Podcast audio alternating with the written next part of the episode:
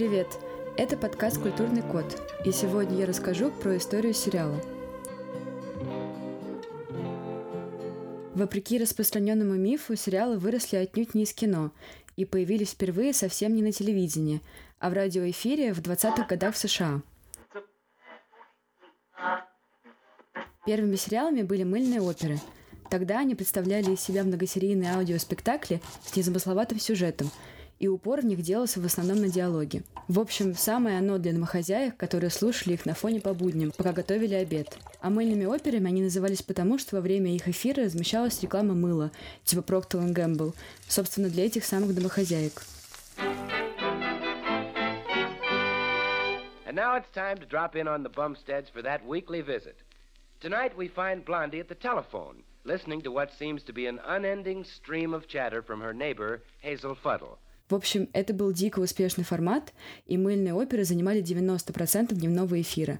Поэтому в 1946 году мыльная опера «Фейрвей Хилл» впервые появилась на телевидении. В ближайшие 40 лет мыльные оперы в основном будут делить телеэфир с появившимися в это же время ситкомами, ситуационными комедиями с постоянным местом действия и персонажами. Они сильно отличались от мыльных опер – Мыльные оперы длиннее, серьезнее, сюжеты в них гораздо менее разнообразны, а главные герои старше – это были преимущественно семьи или женщины среднего возраста, чтобы зрителю было проще узнать себя. Эпизоды ситкомов сначала длились чуть ли не 15 минут и записывались в студиях со зрителями. Отсюда закадровый смех. Несмотря на то, что они были немного глубже, мыльные оперы нравились зрителю гораздо больше, ведь они идеально подходили для невдумчивого просмотра всей семьей после тяжелого рабочего дня. Пожалуй, следующим поворотным событием в истории сериалов была «Санта-Барбара», чью культовость сложно недооценить. Причем этот проект стал ответом США латиноамериканским странам, которые один за другим штамповали сериалы вроде «Богатые тоже плачут». Более того, «Санта-Барбара» была сериалом горизонтальной модели, то есть для того, чтобы понимать суть происходящего, необходимо было смотреть каждую серию, в то время как большинство других сериалов в это время строились вертикально, и в каждой серии завершался свой мини-сюжет, в целом не играющий особой роли для дальнейшего развития персонажей. Сериал получал Эмми каждый год эфира с 84 по 93. Всего было снято 2137 серий по 45 минут каждая, и по меньшей мере 246 актеров приняли участие в съемках. И это не массовка, а те, у кого были какие-то действия и реплики. 1602 часа своей жизни наши бабушки и мамы, да и в общем бабушки и мамы всего мира потратили на просмотр Санта-Барбары. Это 66 дней жизни. Сериал нравился всем, у него были очень высокие рейтинги, ведь там была куча персонажей и сюжетных линий на любой вкус смешение жанров становится тенденцией, причем коммерчески выгодной. Чем больше разнообразных персонажей в сериале, тем больше людей смогут себя с ними идентифицировать. Чем больше сюжетных линий, тем большему количеству людей будет интересно смотреть. Наверное, где-то к середине вещания Санты-Барбары мыльные оперы уже невозможно надоели, как раз из-за такого всплеска их производства. И в 90-м году появляется Twin Peaks. Линч уже осуществил пробу пера в мини-сериале «Французы глазами» и решил, что ему понравилось, и приступил к созданию собственного проекта. Кажется, именно благодаря ему к сериалам стали относиться серьезнее, потому что к выходу Твин Пикса у него уже было имя, и он показал, что сериал, как и кино, тоже может быть красивым и глубоким. Короче говоря, Twin Peaks становится точкой отчета. Один за другим появляются просто нереальные проекты, секретные материалы, друзья, секс в большом городе, клан Сопрано и так далее. Каждый из них — это эксперимент с формой, темой или стилем. Премьера клана Сопрано, между прочим, состоялась в Музее современного искусства в Нью-Йорке, как бы заявляя, теперь это искусство. Are you in the mafia? Am I in the what? Whatever you want to call it. Organized crime. I'm in a waste management business. Everybody immediately assumes you're mobbed up. It's a stereotype, and it's offensive. There is no mafia. А главное, в сериалах наконец-то появилось разнообразное отражение жизни и глобальных социально-политических изменений, как, например, отражение сексуальной революции в «Сексе в большом городе».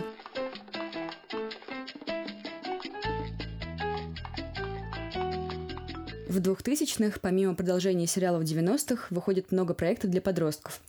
К этому времени уже существует большинство известных нам мультсериалов для взрослых, вроде «Симпсонов». Соответственно, на телерынок выходит много мультсериалов для детей и тинейджеров. Первопроходцами в этом деле стали Fox Kids. Fox Kids. Fox Kids. Чуть позже появляются Disney и Nickelodeon, которые развивают, собственно, сериалы для подростков, вроде Ханна Монтана, волшебников из Waverly Place, iCarly и так далее. Hi, I'm Raven from That's So Raven, and you're watching Disney Channel.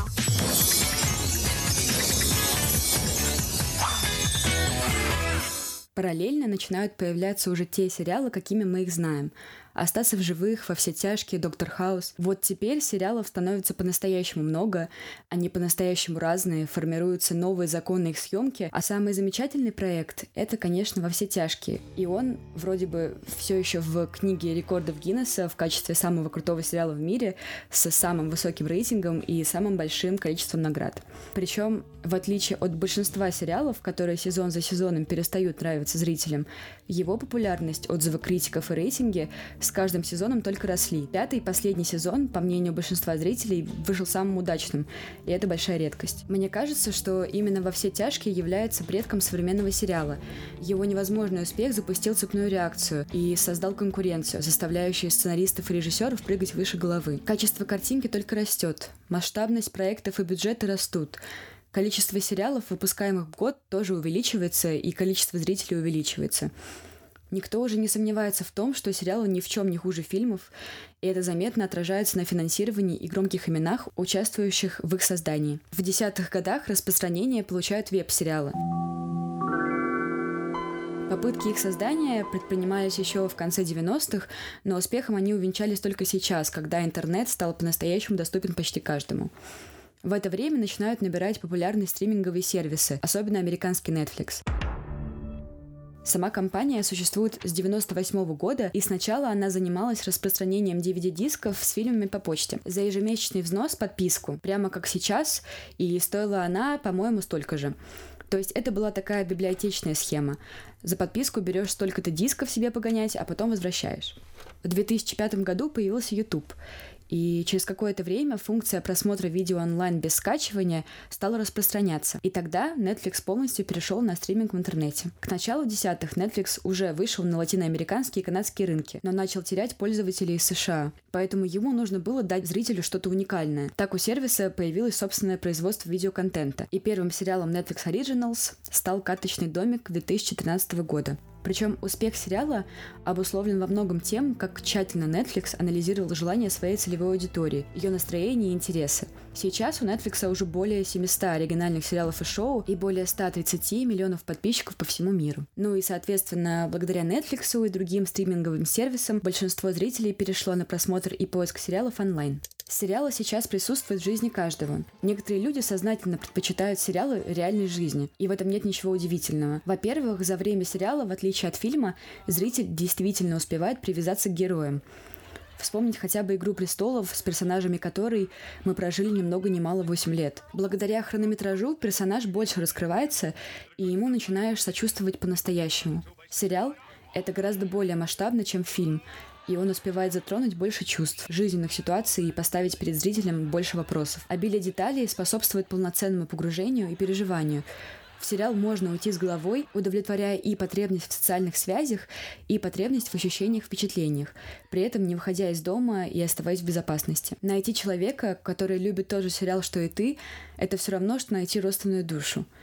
Здесь нельзя снова не вспомнить об «Игре престолов», объединившей поклонников разного возраста и социального положения по всему миру. В период выхода последнего сезона сериал обсуждали в каждой курилке, на каждой кухне и в каждом подкасте. В Москве заключительную серию показывали на стадионе. И это еще раз подтверждает, какое сильное чувство причастности может вызвать сериал, сродни чувства болельщиков одной футбольной команды. Вообще, на моей памяти, именно вместе с появлением «Игры престолов» говорить о сериалах стали совершенно по-другому. Раньше мы обсуждали их с точки зрения сюжета, изнутри и гораздо более эмоционально.